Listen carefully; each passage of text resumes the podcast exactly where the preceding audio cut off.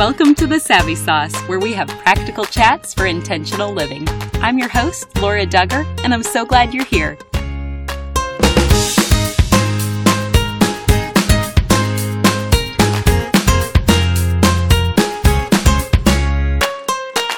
I want to say thank you to our sponsor, Peoria Christian School. They are raising a generation of 21st century Christian leaders right here in central Illinois. Visit their website at peoriachristian.org. Thanks for your sponsorship. I am just thrilled to welcome back a returning guest, Beth McCord. Beth is an Enneagram coach, and she's returning today to take a deeper dive into a few more nuances of the Enneagram. I hope this episode helps you understand yourself and others in your life a little bit better. Here's our chat. Welcome back to the Savvy Sauce, Beth. Yeah, thanks for having me. Well, if anybody missed our previous episode, will you share a bit about yourself and your work? Yes. My name is Beth McCord. I live in Nashville, Tennessee. Been married for 24 years to my husband, Jeff. We have two kids, a 20 year old son and an 18 year old daughter. And I have been studying the Enneagram for about 17, 18 years now. But as a good old nine, type nine, for those that have learned about the Enneagram, I hid most of the time and maybe shared it with a few people along the way until I really felt God waking me up and calling me out to do what I'm doing now, which is a business called Your Enneagram Coach, where I coach others, but also teach others how to become Enneagram coaches so that others can be free from self condemnation, fear, and shame, and instead experience and know Christ's unconditional love, forgiveness, and freedom that He offers us. Well, and I know I'm one of many who are very grateful that you stepped out into the light to do all of that. And in a previous episode, we did a rundown of all the numbers and personalities. And so listeners should definitely start there. But now, if you've already finished that episode, Beth, you had mentioned that each number can be in a healthy or unhealthy state. Yes. So now that we know the background of each number, will you teach us more about lines and how each number appears when the person is both in a healthy and unhealthy place? Yeah. So when someone looks at the symbol, and I'm sure you'll have it in your show notes, there is a nine pointed geometric figure. So it looks like a nine pointed star, basically. And each personality type is connected to two other personality types with lines. And you can think of these lines as paths paths of stress, paths of growing. So I'm a type 9 and I am connected to both 3 and 6. So I can go to both the healthy side of 3 and 6 and all the way down to the unhealthy of 3 and 6 and anywhere in between. But what I teach in my Discovering You course, which is the best place to start, is that you typically move towards one of them when you're under stress, and you move to it in a very specific way. And this is what you're going to act like around most people when you're under stress. And then there's the other number where when you start to really grow, you're going to move towards the healthy attributes of that number. Now, again, you can utilize both healthy all the way to unhealthy on both, but there's a little bit more complexity to that that I teach the people that want to be coaches. And when people go through my Exploring You course, I go into that in much more detail. But just for now, the under stress, someone like me who's easygoing, laid back, like everything's gonna be fine. Well, when I become stressed, I move to the average to the unhealthy parts of six. Now, that doesn't mean I become a six, but I take on the attributes.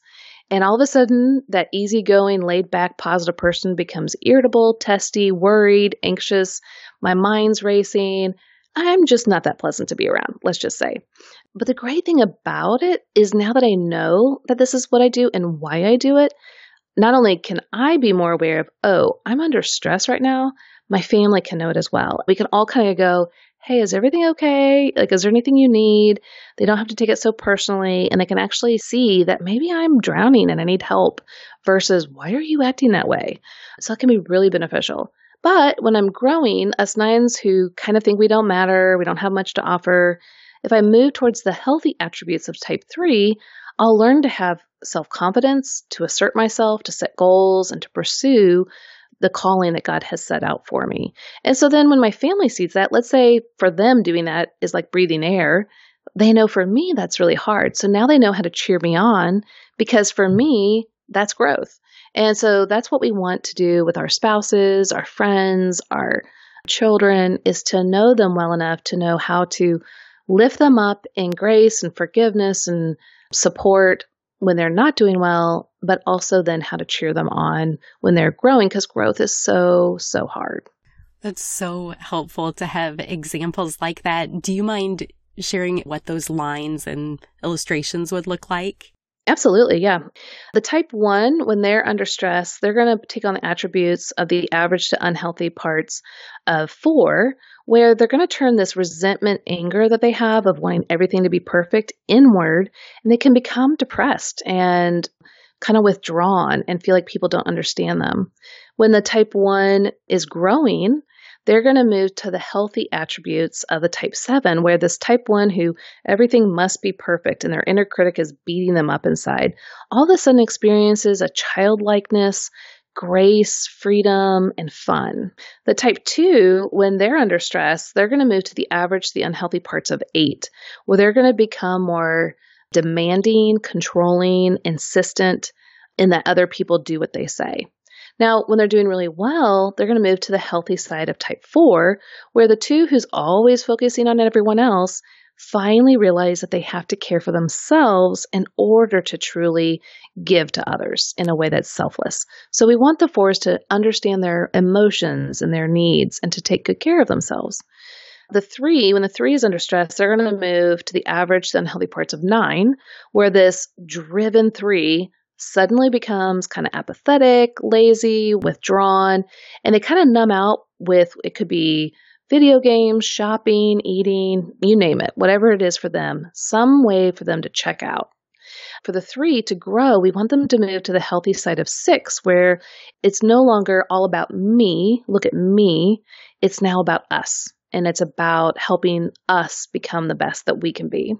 The type 4, when they're under stress, they're going to move to the average, the unhealthy parts of 2, where they're going to start feeling possessive of others. But at the same time, what you'll see is they'll do kind of a push pull they will see that others aren't as ideal as they thought. So they'll start pushing them away, but they get really afraid that they push them too far. And they start to become two-ish where they become possessive and clingy and manipulative to bring the, that relationship back to them. And so you'll see this push and pull dynamic. But when a four is doing really well, they're going to move to the healthy side of type one, where they're going to become grounded and principled and do more procedures to do what's right. And they'll find that actually sets them free. Uh, the type 5, when they're under stress, they're going to move to the average, the unhealthy parts of 7. So the 5 can isolate themselves for a long time and then they kind of come out into the world and around people and become very impulsive, take on new projects impulsively, I guess. They can become scattered, kind of hyperactive.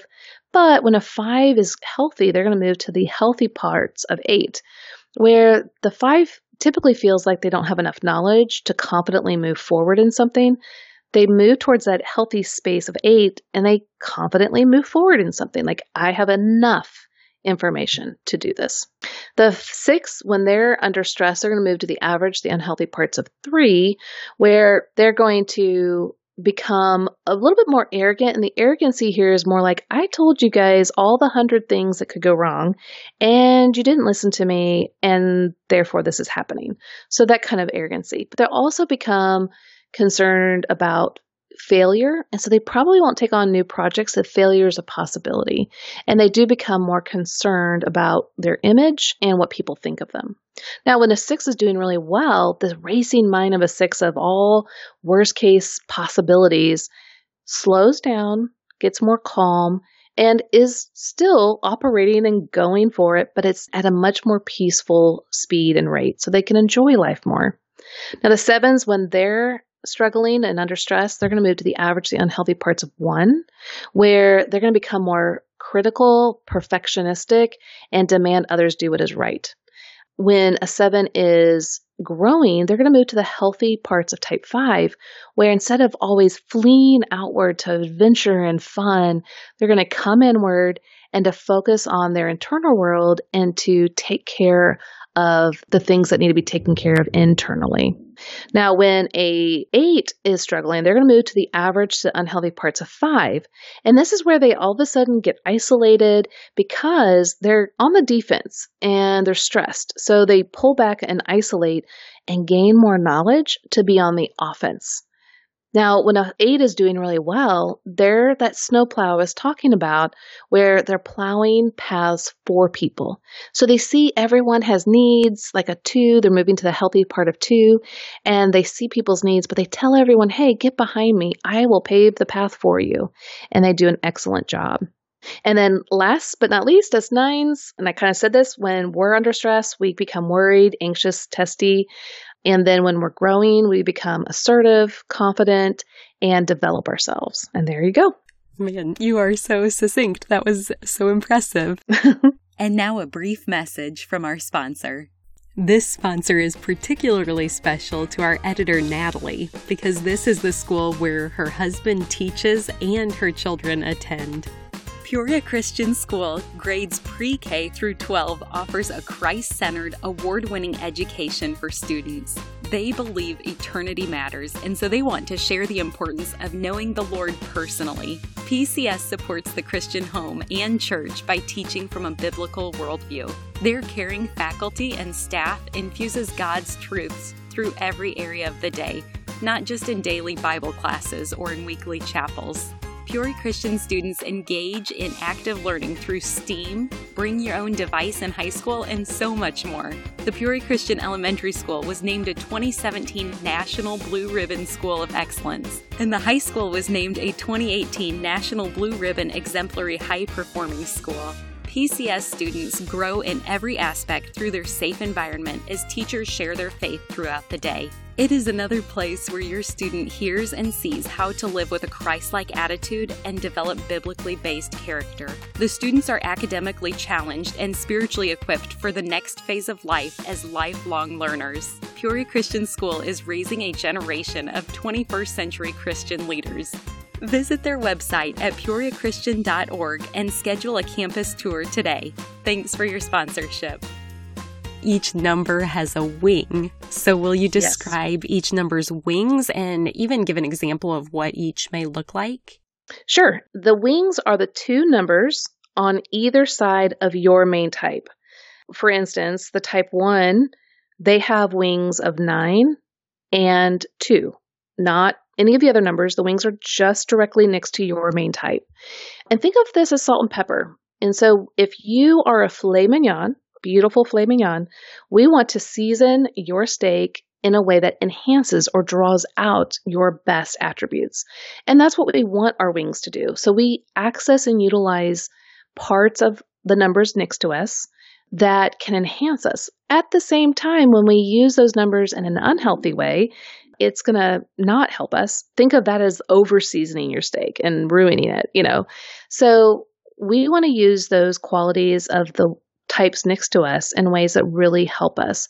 Now, typically people lean towards one number more than the other, but we use both of them to varying degrees. So there's no right and wrong. You should have more of this, less of that. It's more just what is. Me is a nine. My wings are eight and one. And it's good for me to learn what does it look like to use the eight in a healthy way? What does it look like to use the one in a healthy way? And definitely, what does it look like when I'm using it in an unhealthy way? So for me as a nine, I lean more towards the type eight in my everyday life, and I lean towards one more in my work. And so in work, I'm more detailed and I want things precise and crisp and clean. But in my everyday life, I use a lot of eight. I can be more assertive than most nines. I can really get upset when there's an injustice, and that can be good or not so good, depending on how I'm using it. And so I can kind of run through real quick all the wings very briefly, obviously. But the one with a nine wing is the idealist. They tend to be a little bit more detached and analytical and withdrawn than the type one with a two wing. They're going to be the advocate and they're going to be a little bit warmer relationally, but they can also be critical and vocal and more controlling. So you're taking the main type and they're not changing those core motivations we talked about in the other episode. It's that we're using that salt and pepper. We're either enhancing or maybe not, depending on how well we use it. Now, the type 2, their wings are 1 and 3. The 2 with a 1 wing is the servant, and they tend to be more self controlled with their emotions, objective and serious. But the two with a three wing, they're more of a host or hostess and they're outgoing. They're sociable, self assured, pretty dynamic, and they don't mind the spotlight. So the three, they have wings two and four. And the three with a two wing is the star. They have great interpersonal skills, charming, likable, adaptable, engaging. And the three with the four wing is the professional, and they're a little bit more pulled back, private, quiet, and they want more recognition, and they're going to feel more emotions than the three with a two wing. The four, they have wings three and five. The four with a three wing is the aristocrat, and they have a more refined taste, emotionally like vivid and extroverted, upbeat, and goal oriented. And the four with a five wing is called the bohemian, and they have more intellectual depth and creativity, originality, introverted, and more isolated. The type 5 wings are 4 and 6, and the 5 with a 4 wing is called the iconoclast, and they are more emotionally vibrant, creative, exuberant. As a 5, they're still more of the withdrawn type, but they're going to show their creativity and emotions more. Uh, the 5 with the 6 wing is the problem solver, and they are going to have a lot more intellectual depth and research. They tend to gravitate towards the sciences more. And then the six has wings five and seven. So the six with the five wing is called the defender. They're more organized, engaging with others, perceptual, and they want more knowledge and research. The six with a seven wing is called the buddy, and they are very engaging, supportive, witty, sociable, and love to have a great time with others. Now, the seven has the six and the eight wing. So the seven with the six wing is called the entertainer. They're more outgoing, creative, silly, playful, and they do care more about what others think, tend to be much more loyal and committed, and they enjoy experiencing things with others. Now, the seven with the eight wing is called the realist, and they're going to be very assertive, confident, intense energy, very ambitious, quick minds, and they're not going to be as thoughtful of others as the six wing. So they almost look eightish. Actually, this sevens with eight wings and eights with seven wings have a really hard time figuring out which one is in the lead. The eight has wings of seven and nine, and the eight with a seven wing is the maverick. And they are much more blunt, intense, demanding, insistent that others do what they say, quick, and very assertive. The eight with a nine wing are much more steady, patient, compassionate, tender, soft hearted. So they do hold their aggressive side until it's needed. They're not going to overtly show it, but if it's needed, they have no problem doing what needs to be done. And then last but not least, the nines, the nine with a one wing and the eight wing. The nine with a one wing is called the dreamer. They're more idealistic, principled, cerebral, and they want justice and fairness and to do what's right. The nine with an eight wing, which is me, and it's a little, it's like two opposites together. You've got a person who's sociable, engaging, encouraging, expressive, independent, and assertive, but they also love the comforts that a nine wants. And there's the wings. Okay. And the comforts that a nine wants, could you give examples? Oh, yeah. Any kind of routine, comfy clothes. Like I sit in a very comfy chair for work. We just love being comfortable. We don't want to basically be uncomfortable or stretch too far, which kind of goes in with the sloth of the nine. You know, sometimes we have to stretch ourselves and do things that we don't necessarily want to do, and it can be a good thing. I am just so glad that you're an Enneagram coach because there are still so many levels to this personality tool. One more layer of the Enneagram is triads. Mm-hmm. What are triads and how do they help us better understand our personality? Yeah, so the triads are the three centers of intelligence. You have the head or the thinking, the heart or emotions, and the gut, like a gut instinct.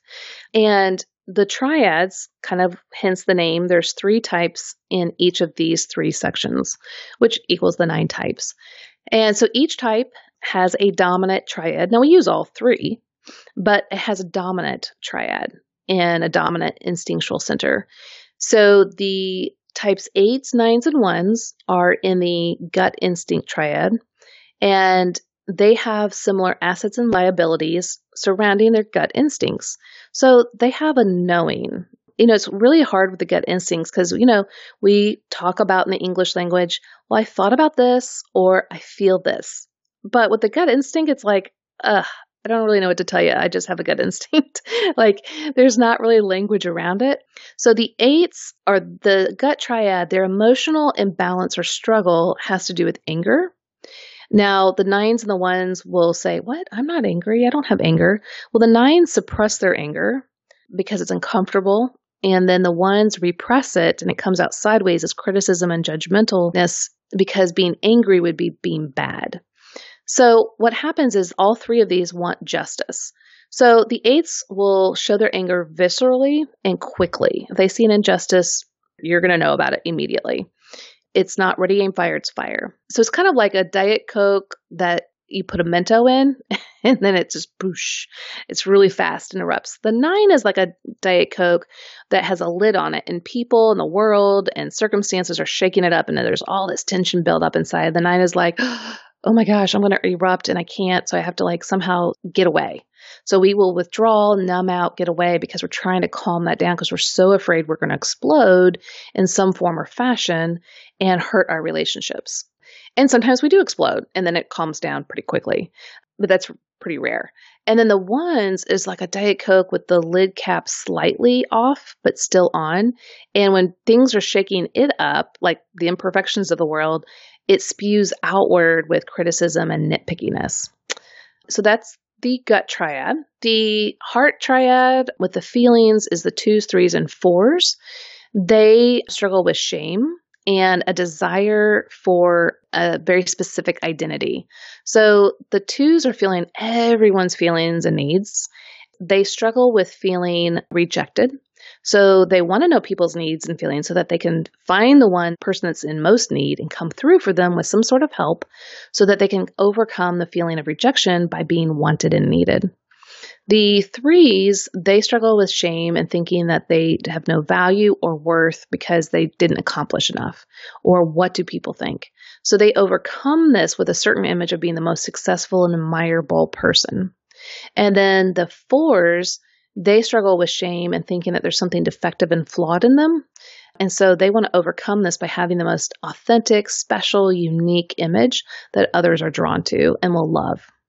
Then the last category, the last triad is the thinking, and this is five, six, and sevens. They struggle with anxiety and they desire security. Now, the five's anxiety is that they feel that they don't know enough information to go out in the world and to do. So they think they have to gather a bunch of information and they think that information is going to bring them security, but it doesn't because it's the never ending process, right? There's never enough information. And so they'll constantly feel this anxiety until they stop and realize they have enough to move forward. The sixes struggle with anxiety from a possible worst case scenario predictability mindset. They're scanning the horizon for what could go wrong and that creates your typical anxiety that we think of. And they think that if they can get enough knowledge and advice and wisdom from outside resources, that they'll have the right decisions to make, which will ensure their security. But as we all know, we don't know what's going to happen. And there's a plethora of possibilities. And so there's never that security if we rely just on ourselves. The sevens struggle with anxiety from an internal perspective. They do have internal anxieties and fears, but that is painful for them and they don't want any pain or internal conflict happening, anxiety. So they go out into the world to find stimulation, excitement, fun, because that to them brings them a sense of security. But as we know, then if you don't deal with the inner parts of us, it can build and build and build and actually harm them more. So those are the triads.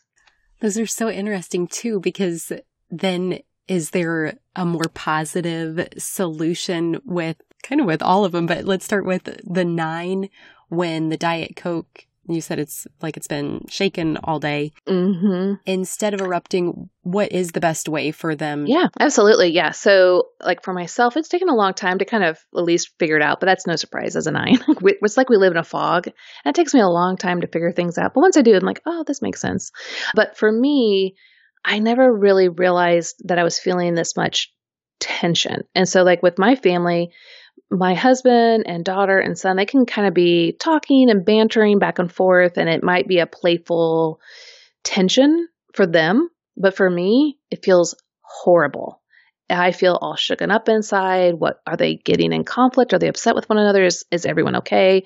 Is someone's feelings hurt? Like I'm constantly thinking all of this tension stuff. And I just want to say, everyone stop. Like just speak nicely. And they're thinking, we're just having fun, you know? But to me, it's not fun. So with that kind of being shooken up inside, whether it's playful or real tension or real conflict, I can either shut down or explode. But what I have to now recognize is the feeling, the sensation this has. And it really does feel like that pressure. And I typically will withdraw or retreat or shut down in fear that I can't fix it, or if I try to fix it, or if I say something, I'll bring more harm to the relationship or bring more tension or conflict. So I might shut down or I might physically get up and leave. Well, that doesn't necessarily help either. So, by letting my family know how it feels in me and what's going on, and verbalizing that not in a demanding way, but in a way of asking, hey, this is kind of hard for me. And if you guys want to continue this because I can see that you're actually having fun, it just doesn't feel fun to me. I'm happy to go, you know, watch TV in the other room or put earbuds in or, or something like that. But otherwise, it'd be awesome if we can change how we're talking so that it doesn't feel so, you know, sarcastic or tension for me. So that's sometimes how I have to navigate it. Um, sometimes it's just me. For instance, here's a great example. When my kids were little, my husband would wrestle with them on the floor and tickle them. They're laughing and hollering. Well, my nine internal world just was like, please stop. You know, this is too much. But my eyes could see this is a beautiful thing. This is great. So I recognize in those situations that's something I have to deal with. I don't have to control others, you know. So that's kind of how someone can start to work with their own particular strengths and weaknesses. But at the same time, it's a strength that I have this ability because if I might feel tension in a room that no one else is realizing is there, and I might be able to bring understanding where no one else can because I can feel it and I can sense it and I know what others need. But will I speak up is the thing. And as a nine, to do it in a healthy way is really important. I'm so curious with the seven because as a seven, I think it's very easy for me to be in denial. So I was thinking, huh, internal anxiety. I can't think of how to even recognize that or what would you mm-hmm. recommend as a healthy way to process that if it's not seeking external yeah. stimulation? yeah. So for sevens, anything that is negative, painful, not positive, productive, you know, like all of those things drive us up and crazy and they don't want to sit there. They don't want to talk about it or deal with it. Like, let's just move on. Let's think of it positive. Let's reframe. Let's find a new solution. But sometimes there are things that really do need to be thought through or dealt with. And a big one would be death and sorrow and grief. Not only should they spend the time to truly grieve and process, but to not force others to get over it quickly because it would be uncomfortable for a seven to allow someone to really go there with them in the presence um, because they don't know what to do with it. You know, it's scary, it's painful, it's hard, it's it's everything that they fear. Now, it doesn't mean that the seven is insensitive or that they don't care. They just don't know what to do with that hard space. So for them, it's taking baby steps and first being in the present moment and recognizing how their personality is screaming at them to think positive and reframe. Oh, it's going to be great. Or, you know, a big one that Christians do when someone dies is, well, at least they're in a better place. You know, it's like, okay, that doesn't help the person who just lost their husband or their child, but to be there with them and to empathize and to feel their sorrow just like Christ did with others really shows a Christ like demonstration. And it is hard and it is painful, but that is the better place to be. Now, we love sevens because you do bring the positive. So we do need that, but not when it's inappropriate or unwarranted. Does that make sense? That totally makes sense. And let's just touch on one other of the triads. Let's do a two. Okay. What would that healthy process look like for them? Yeah. So when a twos walk into a room, they're going to instantly know the feelings of the room and they're going to know who has the most need, whether emotionally or physically. And their the personality is going to be insistent that they come through. One, because if they don't come through, they're being selfish and bad. And they will be then unloved, which is their greatest fear. So then the personality is convincing them that they must insert their help with that person. One, so they can get appreciation and gratitude and they can overcome this sensation of being rejected and unlovable. So for the twos, we would want them to recognize they are not called to save, preserve, and protect the world. That is God's responsibility.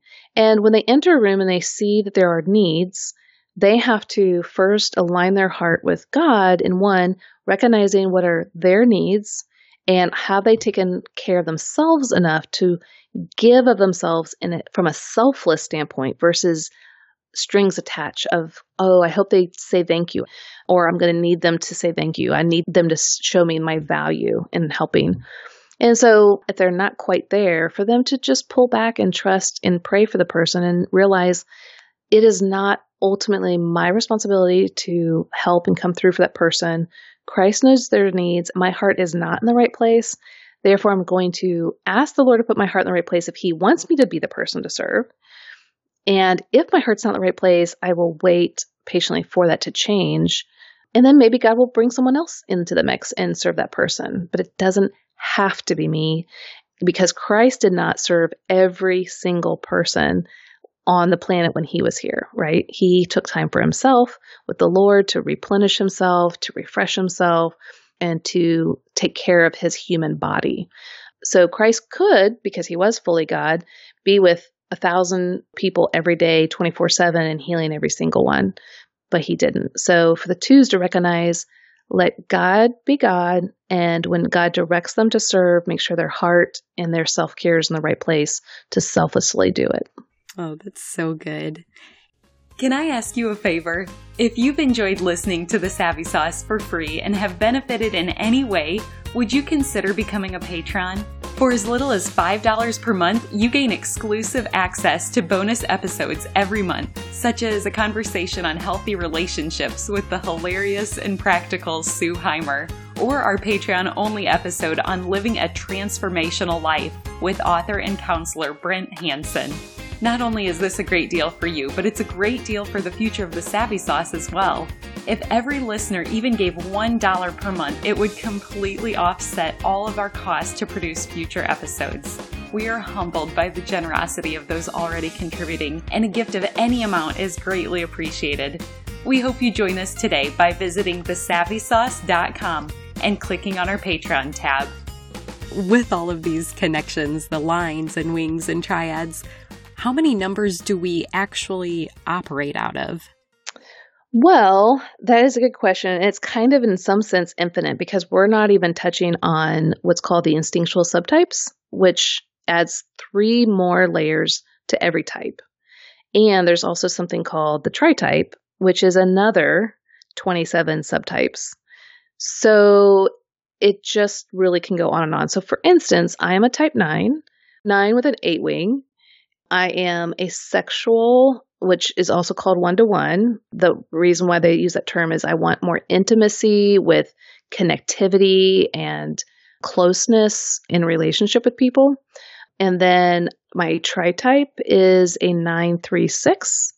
So it just kind of goes on and on. And so it can get deeper and deeper and more nuanced. And that's what makes it fun because I mean, makes it complicated, but it makes it fun because we are unique. We are different. We are special. And then we have our own stories that are in the mix of all of that in our relationships. So that's why I love this personality typology is that it's not just, oh, yeah, you're a color this or color that. I mean, it's this infinite array of colors and possibilities and health and unhealth, et cetera, et cetera. So I really just encourage people to First, learn the basics through the Discovering You course. Then dive into your Exploring You course where I take you further in, going over some of the things that we went over today, but for your type, and how to specifically grow in the gospel. And then if you're really wanting to know more, I have a course called Becoming an Enneagram Coach. And this is for anyone that wants a deeper dive or anyone that wants to use it with other people. So it doesn't have to be a coach, it could be a counselor, pastor, mentor, anyone that wants to help others transform. That's awesome because you do such an amazing job simplifying the Enneagram for us. And I really appreciate that you've got these courses available online. For all you listeners, Beth has made it available when you are purchasing one of those courses, you can use the code 10 off and it's all one word and you will get $10 off one of those courses because like we mentioned, we have not even scratched the surface of all the nuances of the Enneagram. But we only have time for one more question and okay. we are called the savvy sauce because savvy means practical knowledge or discernment. And so Beth, we would love to hear what is your savvy sauce? If all the personalities have a different colored lens, what is yours? How do you see the world? What colored lens are you looking through? And then how can you describe this for others in a non reactive way, but a proactive way? So when you're talking to a friend, a coworker, a spouse, a child, how can you express your heart, your intentions, your motives in a way that is not threatening to others, blaming, controlling, demanding, but how can you express what your needs are in a way that helps others to truly see you? But also, then how can you put on their glasses? How can you see their world from their perspective? And that's what I would really encourage everyone to do. I love it. That's a great place to end today. And Beth, really, your knowledge on all these topics is just incredible. And I'm so overwhelmed with gratitude just that you took all of these years of study and translated them into our few minutes together today. So thanks for joining us. Yeah, thank you. One more thing before you go. Have you heard the term gospel before? It simply means good news, and I want to share the best news with you.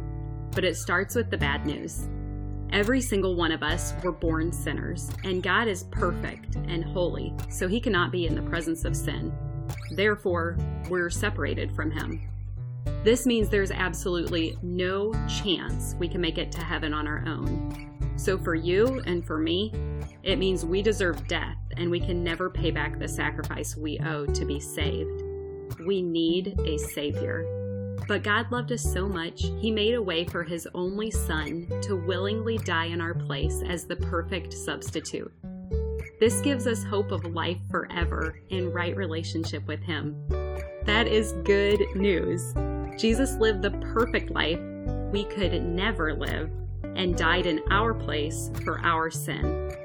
This was God's plan to make a way to reconcile with us so that God can look at us and see Jesus. We can be covered and justified through the work Jesus finished if we choose to receive what he has done for us. Romans 10:9 says that if you confess with your mouth Jesus is Lord and believe in your heart that God raised him from the dead, you will be saved. So would you pray with me now? Heavenly Father, thank you for sending Jesus to take our place.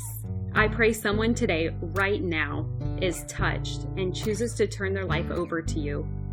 Will you clearly guide them and help them take their next step in faith to declare you as Lord of their life?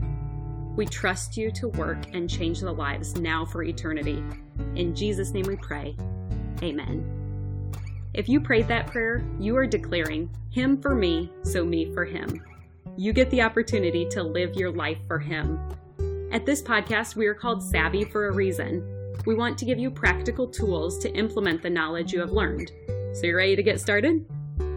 First, tell someone. Say it out loud. Get a Bible the first day I made this decision, my parents took me to Barnes & Noble to get the Quest NIV Bible, and I love it. Start by reading the book of John. Get connected locally, which basically means just tell someone who is part of the church in your community that you made a decision to follow Christ. I'm assuming they will be thrilled to talk with you about further steps, such as going to church and getting connected to other believers to encourage you. We want to celebrate with you too, so feel free to leave a comment for us if you made a decision for Christ. We also have show notes included where you can read scripture that describes this process. Finally, be encouraged. Luke 15:10 says, "In the same way I tell you, there is rejoicing in the presence of the angels of God over one sinner who repents. The heavens are praising with you for your decision today." If you've already received this good news, I pray that you have someone else to share it with today. You are loved, and I look forward to meeting you here next time.